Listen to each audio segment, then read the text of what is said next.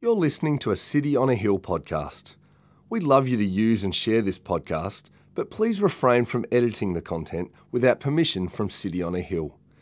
If you'd like to know more about our church, or if you'd like to donate to the work of City on a Hill, please visit cityonahill.com.au. But thanks be to God, who in Christ always leads us in triumphal procession, and through us spreads the fragrance of the knowledge of Him everywhere. For we are the aroma of Christ to God among those who are being saved and among those who are perishing. To one, a fragrance from death to death, to the other, a fragrance from life to life. Who is sufficient for these things? For we are not, like so many, peddlers of God's word, but as men of sincerity, as commissioned by God, in the sight of God, we speak in Christ. Are we beginning to commend ourselves again? Or do we need, as some do, letters of recommendation to you or from you? You yourselves are our letter of recommendation, written on our hearts to be known and read by all. And you show that you are a letter from Christ delivered by us, written not with ink, but with the Spirit of the living God, not on tablets of stone, but on tablets of human hearts. Such is the confidence that we have through Christ towards God. Not that we are sufficient in ourselves to claim anything as coming from us, but our sufficiency is from God, who has made us sufficient to be ministers of a new covenant, not of the letter, but of the Spirit. For the letter kills, but the Spirit gives life. Now, if the ministry of death, carved in letters on stone, came with such glory that the Israelites could not gaze at Moses' face because of its glory, which was being brought to an end, will not the ministry of the Spirit have even more glory? For if there was glory in the ministry of condemnation, the ministry of righteousness must far exceed it in glory. Indeed, in this case, what once had glory has come to have no glory at all, because of the glory that surpasses it. For if what was being brought to an end came with glory, much more will what is permanent have glory. Since we have such a hope, we are very bold not like Moses, who would put a veil over his face so that the Israelites might not gaze at the outcome of what was being brought to an end. But their minds were hardened. For to this day, when they read the Old Covenant, that same veil remains unlifted, because only through Christ is it taken away. Yes, to this day, whenever Moses is read, a veil lies over their hearts. But when one turns to the Lord, the veil is removed. Now the Lord is the Spirit and where the Spirit of the Lord is, there is freedom. And we all, with unveiled face, beholding the glory of the Lord, are being transformed into the same image from one degree of glory to another. For this comes from the Lord, who is the Spirit. This is the word of the Lord. Thanks to God. Good morning, City on a Hill. Thanks so much for joining us today. Good to see you. If we haven't had the chance to meet before, my name's Nick. Get the joy of unpacking that text for you this morning. Uh, thanks so much to everyone, I should say, for journeying with us in this short term mission trip out to Clayton uh, in the, the, temporary venue that we are having. Uh, thanks so much. You've been so good and patient in bearing the burden of a new venue. And let me just reiterate what Pat said. Let me remind the parents again. Your kids are a blessing. And the murmur from them, the noise from them, it's just a blessed family moment. And so stress less. We are with you. It's a family moment together today. And so we're going to pick up uh, from where we left off last week, and that is in 2 Corinthians chapter 2. Perfect example. 2 Corinthians chapter 2, verse 14. Uh, it's a weighty text, it's a, a, deep text. And so there's a lot to cover. And so we won't be able to go into every single verse, but we'll see the, the big ideas throughout it. And to get to that, let me start by telling you about my blessed 2002 Toyota Corolla. You know, my 2002 Toyota Corolla is perhaps my perfect car, and this year it celebrates its 21st birthday. Uh, when our family hit that point of, of moving from being able to get away with one car to having to bring in a second car, I was looking for the cheapest, the most efficient, uh, and yet the most reliable car that I could find. And thank you, Facebook Marketplace. There was a Toyota Corolla there waiting for me. Uh, and so this car, it is small and it's a manual, and so it feels like you're driving a go kart. Uh, it can perfectly fit the golf clubs in the boot. And in the almost four years I've had it, thanks to the used car market, it is actually worth more now than it was when I bought it. And so it is the, the perfect situation that I've got with this car. But I bring that up because I want you to know that I know almost nothing about how, how cars run. Uh, I never had that, the moment of learning mechanical engineering from my dad because I think he knows even less about how cars run than I do. And so I have, have no idea whether the car's in good shape or not in good shape, other than knowing does it start and does it run. And so if the car is started and it can move, I'm winning. It, it, it, this car's in great shape. But if it doesn't start and doesn't move, I know something is wrong. And so this is another great perk with my 2002 Toyota Corolla because it tells me when it needs a service. It tells me when something's going wrong, and it tells me because it just starts to shake. and so I know that when I'm stopped at a red light, if my driver's side chair turns into a massage chair, I know that it is time to send it in to the mechanic. It is perfect. And in approaching our text today, I tell you that because it, it occurred to me that often we treat the Christian life and what we're doing here today and every Sunday at church, what church life is like, we actually think about it or don't think about it in the same way as me and mechanical engineering. A lot of us don't think about the mechanics of church or the Christian life. We, we turn up and church happens, and then we turn up the next Sunday and church happens again, and so on and so forth. And we never really stop to notice the engineering of the thing or, or why we do what we do when we're together, why the Christian life is what it is. And perhaps like my Corolla, we, we only really notice the engineering and look under the hood when things start to go wrong. Maybe there's division in the church or moral failure or there's some dodgy teaching. But outside of that, we never quite stop to think about why is it that we do what we're doing. Now, in the first two weeks of our series, and 2 Corinthians is going to continue in this vein, Paul has been at pains to try to show the church why he is the way he is, why he leads the way he leads, and today, particularly, why he ministers the way he ministers. Because in his day, Paul was feeling the pressure of some celebrity pastors, celebrity preachers in his own day, and they were coming across uh, the church in Corinth there and persuading them to believe that the genuine works of God in the world would come with flash, they'd come with, with gloss. They were, they were very impressive. And so, therefore, the genuine ministers, the genuine leaders for God would always look polished and always be very impressive. And yet, here was Paul, who was very short, he was very plain spoken, and he suffered a lot. He was persecuted a lot. And so, to bring the church back to the heart of the gospel, back to what is essential Paul has to defend himself, and today he does it in this text, in a sense, by opening up the glove box and taking out the car manual for New Testament Christianity to tell the church and set the expectations for what it is all about. So today he's going to pop the hood to show the church the engineering behind why he ministers and leads the way that he does. Why the Christian life is the way that it is. What is it that actually God uses to change people? How is it that, that God is actually at work in the world, in our day and in our time today? And therefore, who should we be as Christian people? What should our focus and priority be given that engineering? So we're in a lecture theatre. I know I think this is the, the, the medical wing of Monash. Today it's the engineering wing for our sake. If we are all about worshipping the God of the Bible, why don't we pay much attention to doing so in the ways set out in the Old Testament. If we're all about drawing people to Jesus, why don't we shape our message to be as palatable uh, as possible so that we gather a bigger crowd as we can? If we want to make church services and Christianity attractive, why, why don't we have fireworks every Sunday? Why don't we give away Toyota Corollas every Sunday? Why not do whatever we can to make it as attractive as possible. Why did I study theology and not comedy? We need to think about why we do what we do. As what Paul says here, and to flag where we're going, Paul's argument essentially is that he has been captured by Christ, and therefore his ministry is credible in Christ. And this is all because people are changed by Christ.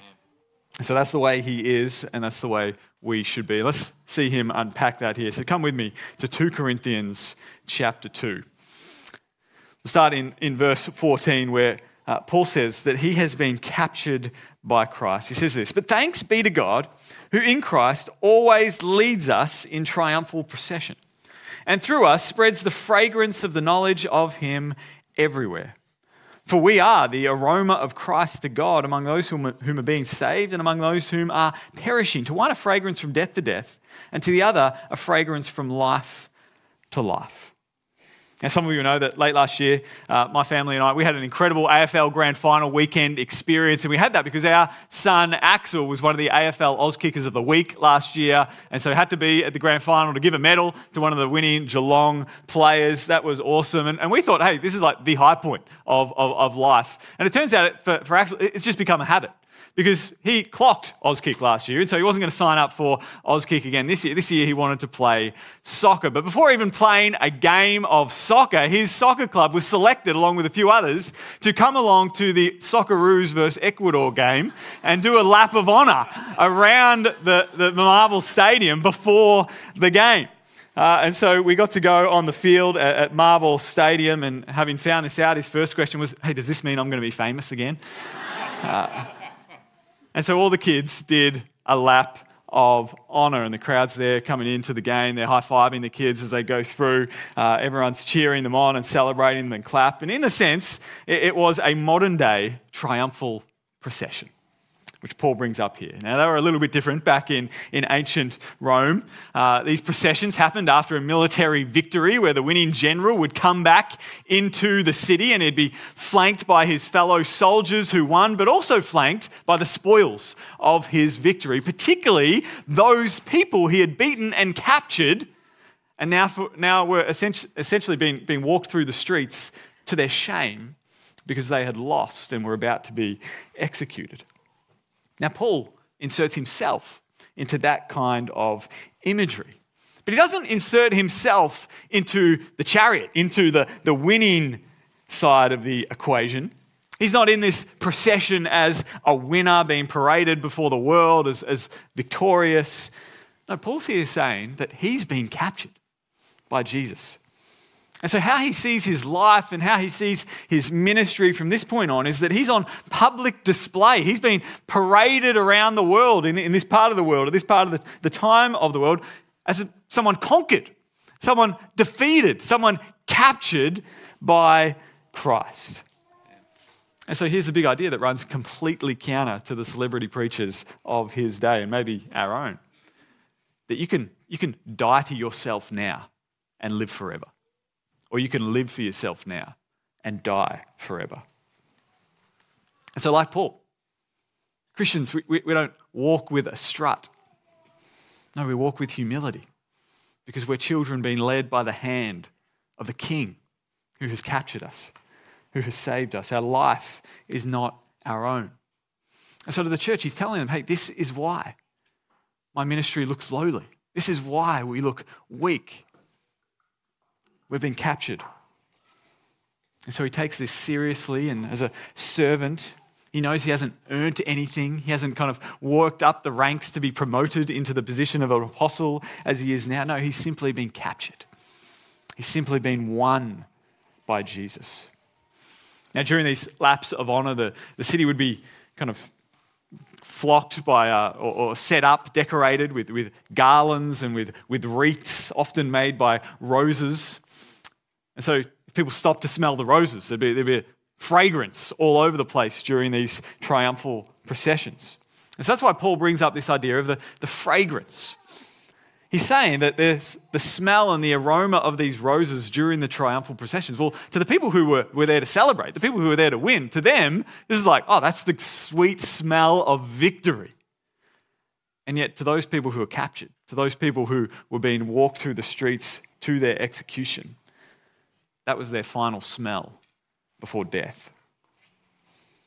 And so Paul says that just like that, his life and his ministry, that the gospel emanates from him.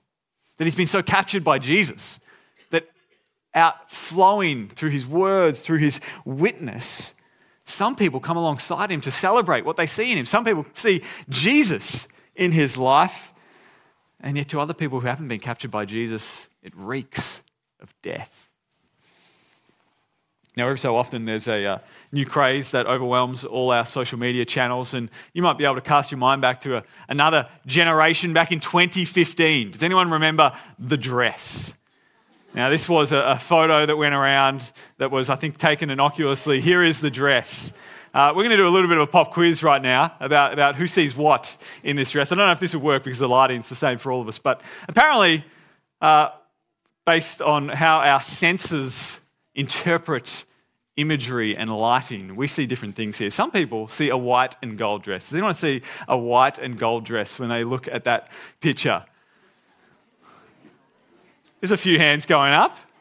Others of us might see a, a, black and blue dress. Anyone see a black and blue dress? That's what I'm seeing right now. I see a black and a blue dress. now, I looked at this on Thursday to find out well, what, is, what is it that I see? And I started to see one, and then it slowly changed to the other. Like I said, we see it differently because of, of light and interpretation. And uh, I bring that up not to distract you, but to show you that actually Paul is bringing up a, a meta idea here, and that is that your soul has a sense, that our spirits have a sense, your heart has a sense. And so Jesus is a similar test to the dress. And yet Jesus is a far weightier test. What we smell, what we see, how we react when we look to Jesus, well, it says everything about us. It's the litmus test for where we're going to be forever. How the message of the gospel smells to you.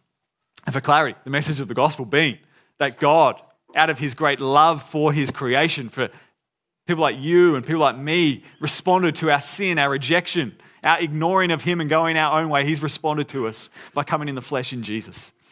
And Jesus has lived a perfect life where we've failed. Jesus has died a gruesome sacrificial death in our place for us that we should have died.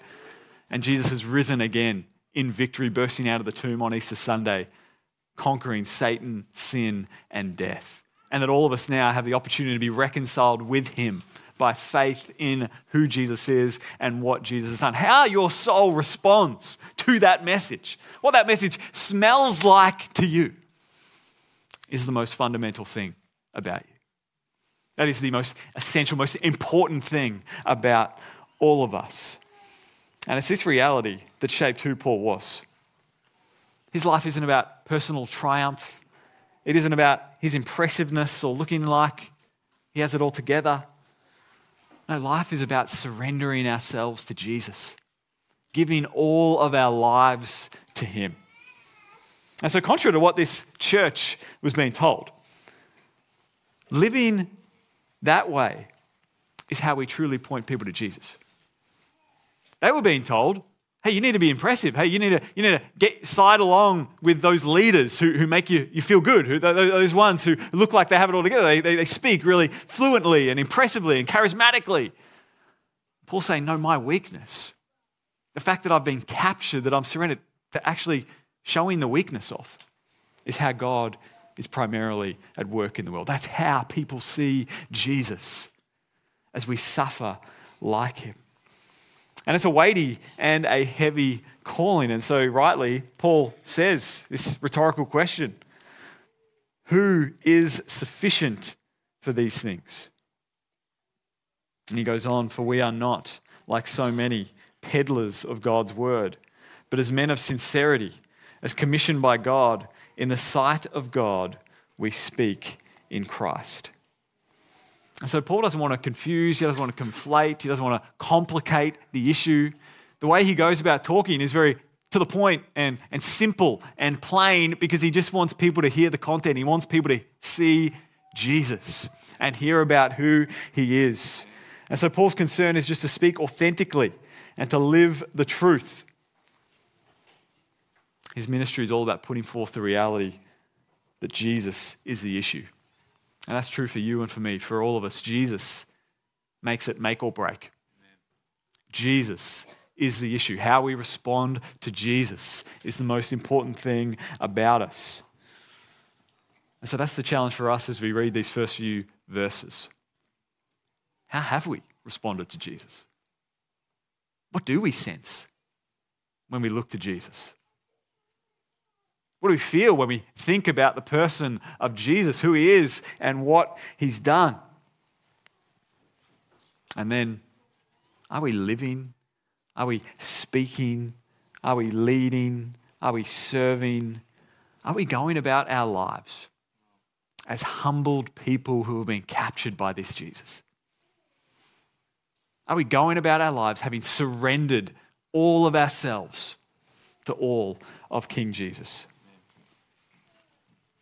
Paul then moves on to tell us, and we won't stop on this one for too long, but he tells us that his, his ministry is made credible in Christ, because this is where the attacks were coming, that this guy isn't someone who you should be listening to. So he goes on in chapter 3 to say, Are we beginning to commend ourselves again, or do we need, as some do, letters of rec- recommendation to you or from you? You yourselves are our letter of recommendation, written on our hearts to be known and read by all. And you show that you are a letter from Christ delivered by us, not with ink, but with the Spirit of the living God, not on tablets of stone, but on tablets of human hearts.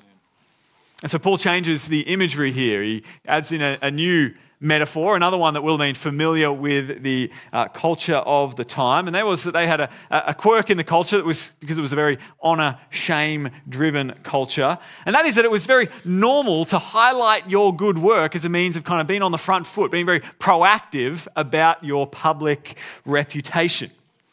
Now, I know in my, particularly my, my working industry, you know, LinkedIn is, is not, a, not a big deal uh, in, in, the ministry world, but I do have a, a, LinkedIn profile. So every so often, every couple of months, I might get an email that, that prompts me to go check out LinkedIn. And so I see you guys on LinkedIn. I see other people on LinkedIn, and I, I, I pick up the LinkedIn language, the, the, the lingo that, that, kind of sounds like a little bit like a mix between being in a job interview and giving an awards or acceptance speech at the Oscars, where everyone's super positive about everybody else, and you have to kind of you cloak your accomplishments like I'm, hey, super humbled to receive a promotion to be the assistant manager of the sixth division of this particular and then everybody else will get in the comments and say, hey, you deserve it so much and great credit to you. Really good corporate encouragement speak. Well, they had a culture back then about it, and it was not like ours where we, we kind of we couch it, don't we? We cloak it in humility. It's called the humble brag. They didn't have humble brags, they just had brags. And so what people did back in that day is when wealthy benefactors did something good, let's say they gave money uh, to a cause or something, you know, they wouldn't wait for the people they gave the money to to put their name on the building. They wouldn't wait for people to kind of write a, a thank you note back to them. No, they would build a monument to themselves to celebrate their glory and how good they have been in giving this and being a benefactor and being generous in that way. And now the church, of course, wasn't immune to that kind of culture.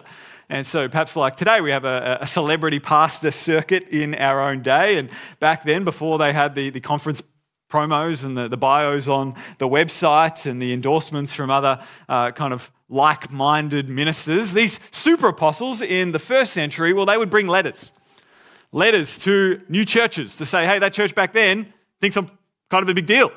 And so you guys should also think that I'm kind of a big deal there was what C.S. Lewis calls an inner ring.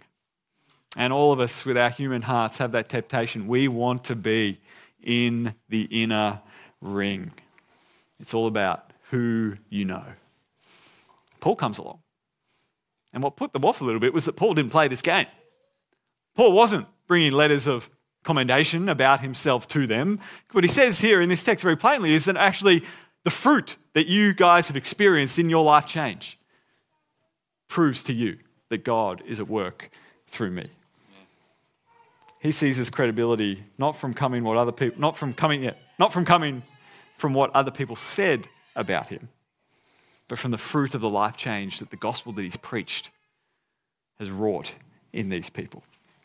And so, whereas they were about who you know, Paul is all about do you actually see people grow? Do people actually change? The gospel that I'm about, the message that, that I'm about, is actually the one that leads people to be free from sin, that leads people to move on and up in the Lord, that leads people to maturity. And I'm sure there would have been individuals in this particular church who would have heard that and been struck like, actually, yeah, I've seen this person grow. I've seen this person come from death to life. I've seen this person kind of dabble in kind of dodgy ethics in the workplace and now grow up to be a, a person of, of principle and, and character because of Jesus. They would have had all these examples of all the ways that people will have changed because of the message that Paul told them. I was reading in my uh, our, our, Bible reading plan this week. If you're following on the, the marathon edition, uh, you would have been in, in John chapter 15. And in John 15, Jesus is telling his disciples about what their relationship with him is going to look like when he's gone. And he says to them, You know, a branch can't bear fruit if it's detached from the vine. And in the same way, you can't bear fruit if you're not abiding in me. And then later on, he says, I've appointed you that you should go and bear fruit. And so you put those two together, the big message is that the Christian life is about Jesus. That if we can't bear fruit apart from Jesus, but we're meant to bear fruit, the Christian life is about being close to Jesus, abiding in Jesus, not being in the club, not being in the know, not being in the inner ring, not being on the stage, not being someone necessarily that other people write letters about you. And they might be good, they might all be good things, but they can be dangerous things because we all have the temptation to be enamored with what others are saying about us. We all have the temptation to be enamored with, with being near important people, having that relational proximity to others that we get clout by association. And so we follow what's trending, we listen to who's trending, we tribalize even today in the church around particular personalities or preachers or worship leaders or church brands. And Paul comes along and he says this such is the confidence that we have through Christ toward God. Not that we are sufficient in ourselves to, cl- to claim anything as coming from us, but our sufficiency is from God, who made us sufficient to be ministers of a new covenant, not of the letter, but of the Spirit. For the letter kills, but the Spirit gives life. so we're busy positioning ourselves around impressive people. We're busy growing our, our networks and building our clout. Paul positions himself around Jesus. Paul gets his sufficiency for what he's here to do from God. Amen. He's built his self esteem, his ministry credentials, his resume. It's all about being connected to Jesus. And so he's letting the, the fruit of the life change that comes from him being around Jesus speak for itself. Jesus, again, is the issue. Jesus makes the difference. And he does this for our final point and his final argument. He does this because of the crux of it, the way that God is moving in the world right now, the way that people change, they are changed by Christ. And so Paul starts to go deep, and he goes deep because what he's doing is he's reflecting on, uh, or he's making, a, he's writing a commentary essentially in these couple of paragraphs from Exodus chapter 34.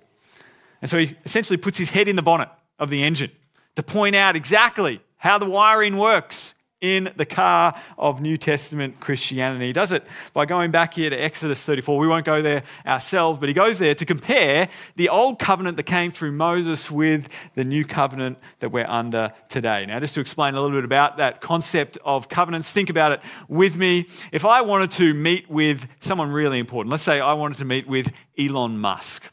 You know, I could right now probably pull out Twitter and I could tweet at Elon Musk, Hey, Elon, keen to meet. See you 2 p.m on Tuesday, City on Hill office in Mount Waverley. Looking forward to it. Now, you would call me crazy if at 1.55 p.m. next Tuesday, I'm, I'm putting water in the glass, I'm preparing the office, and I'm sitting down to think, hey, any minute now, Elon's going to walk through the door, and I'm going to get to meet Elon Musk. I'm going to get to have that meeting. Now, for two people to meet, of course, the two people the two parties need to agree the time and the place, let alone for someone who has some clout, let alone for someone who's kind of a big deal. Well, think with me about how big a deal God Himself is. How do we relate to God? How can you and I, as creatures, how can we meet with the living God? But when we're talking about meeting with God, He's the one who has to set the terms, He's the one who has to set the agenda.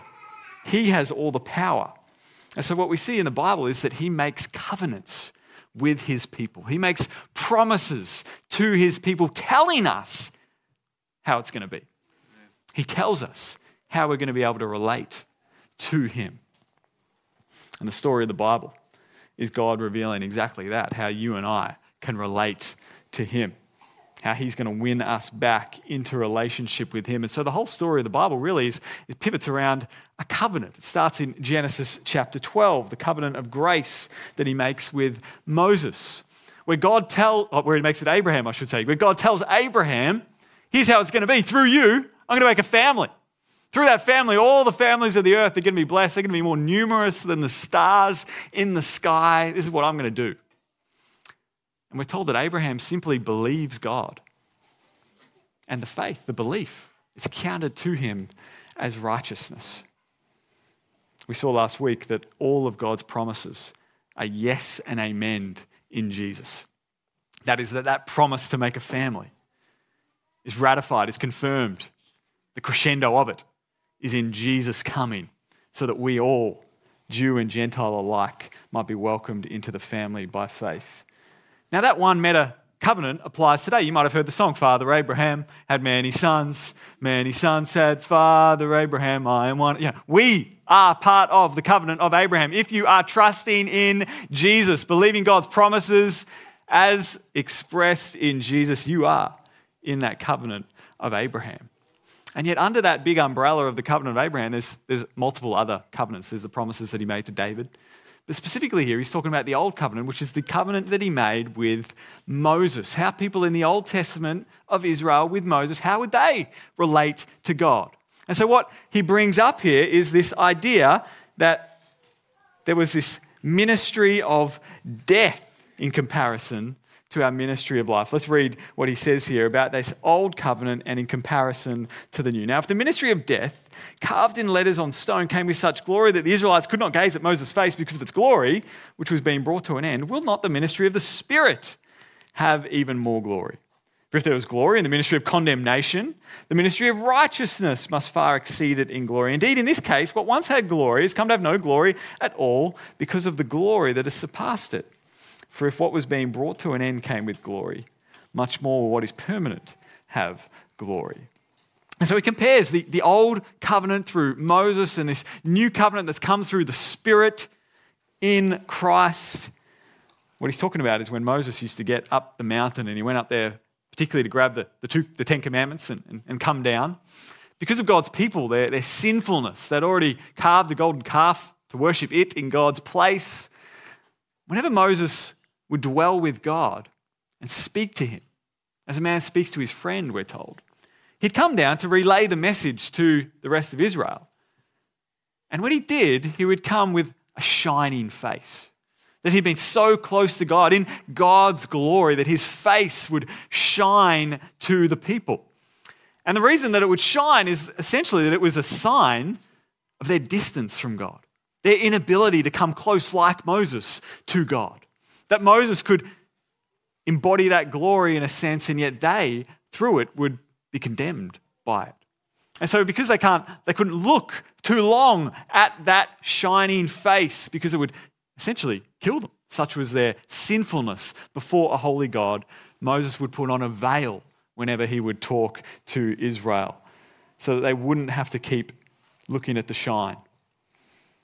And so it meant that under the covenant of Moses, while he, Moses, would meet regularly with God, his people would just be reminded all the time of their separation from God. That yes, they perhaps believed by faith, and yet on the daily, they couldn't relate to God, yet through Moses. They were restricted, they didn't have access. They were reminded again and again of their falling short and of their distance. And yet, in the new covenant, brought by Jesus, that condemnation turns to righteousness, as we saw in our Bible reading memory verse in 2 Corinthians 5:21 that we'll get to in a couple of weeks. Just like them, we're made right with God by faith, and yet far different from them in Jesus, there is freedom. It says this in verse 17. Now, the Lord is the Spirit, and where the Spirit of the Lord is, there is freedom. And we all, with unveiled face, beholding the glory of the Lord, are being transformed into the same image from one degree of glory to another.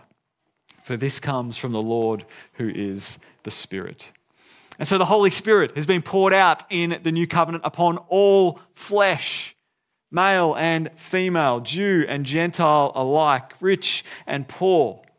Everybody who puts their trust in Jesus now, like Moses, can be with God face to face, like a person speaks to their friend.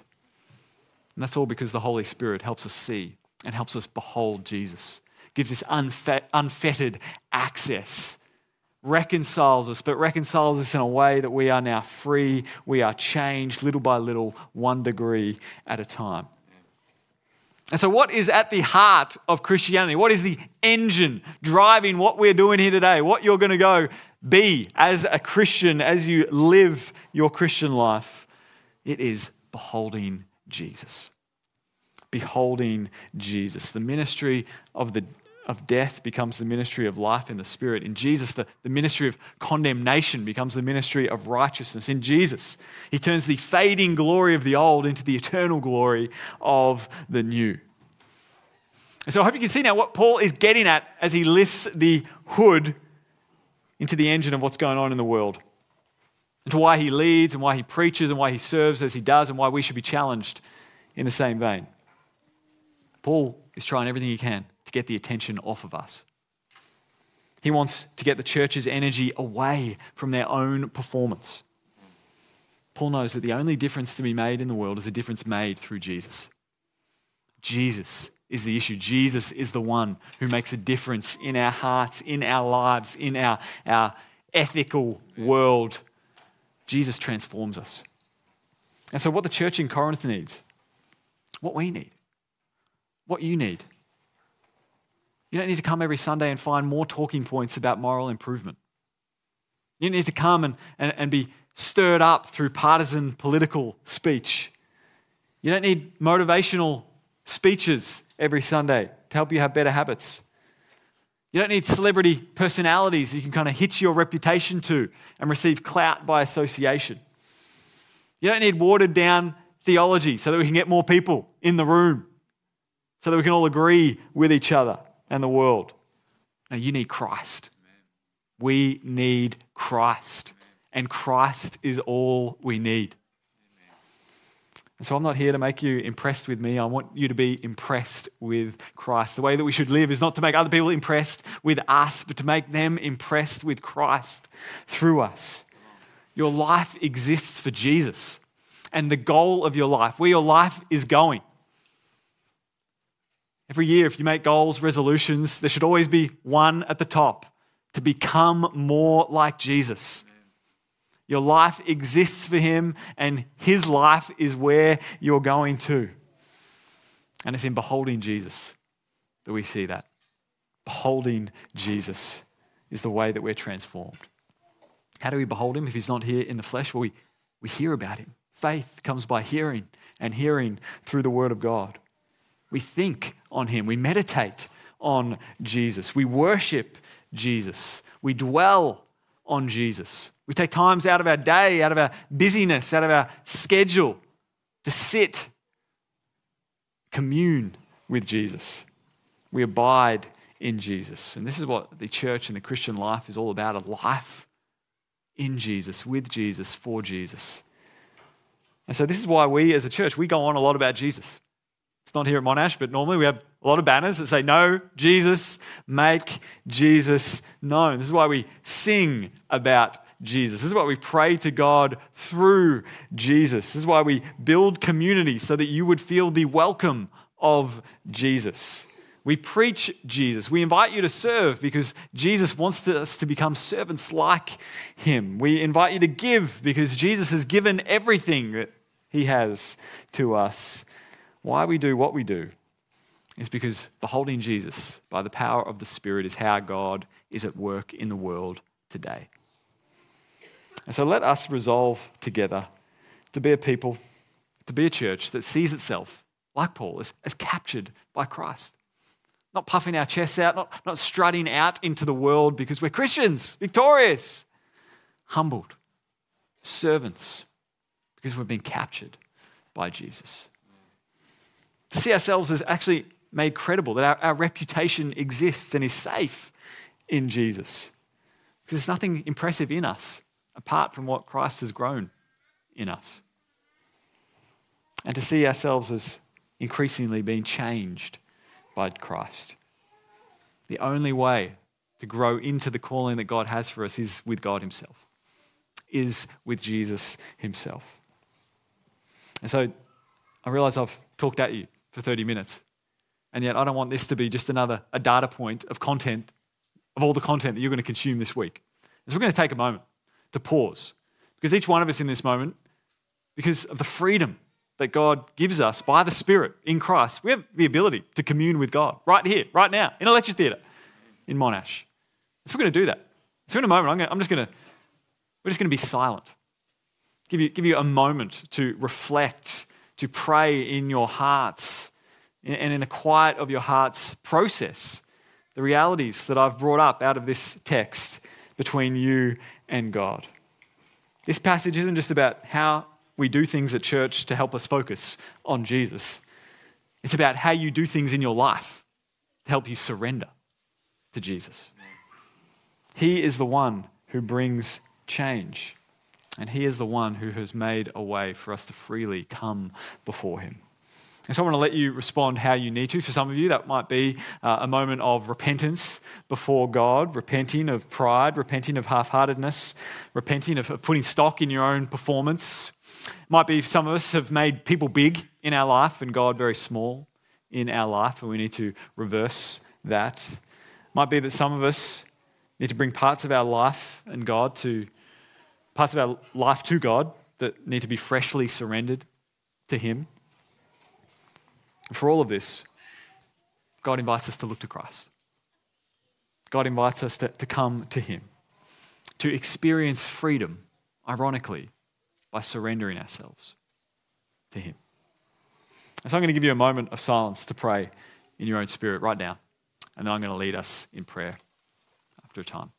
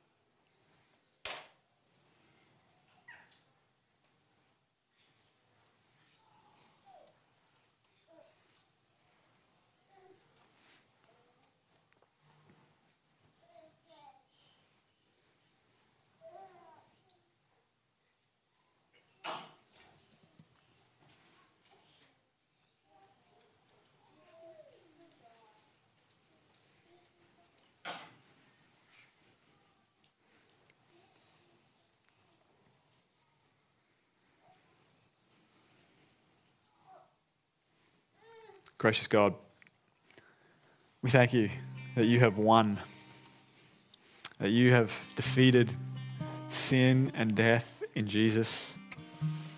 You have defeated us. And you have captured us for you. Lord, I pray that for all of us in this space today, you'd bring us to you in a way that we might recenter ourselves upon you. That you'd lead us in our lives to be so centered on Jesus that the gospel emanates out of our life, that the aroma of Christ is spread through our words, through our witness. Lord, forgive us for making you small in our lives, for keeping ourselves big, for making people bigger. Lord, as we come to you afresh, Lord, would you do what you tell us in this text that you can do? as we look to Jesus, Lord, you can transform us from one degree of glory to another. And so change us now. Lord, enlarge our hearts that we might be more wholehearted toward you. That Jesus might be more of the priority in our lives and in the life of our church. That your spirit, that your character, that your vision, that your priorities, that your mission, that your love for your world might come through in all we do, in all we think, in all we say. And so change us into the people we need to be to fulfill the vision that you have for your church and to fulfill the vision that you have for us as your sons and your daughters. Come, Holy Spirit, and grant us the freedom to be made more like Jesus each and every day. Grant us the strength to behold Jesus in a world that's calling out for us to behold light and meaningless things. Make us deep and weighty people with the gravitas of the Holy Spirit upon us, that we might be light and life in this world for Jesus. It's in Jesus' name. And all God's people said, Amen. Thank you for listening to our podcast. If you'd like to know more about our church, or if you'd like to donate to the work of City on a Hill, please visit cityonahill.com.au.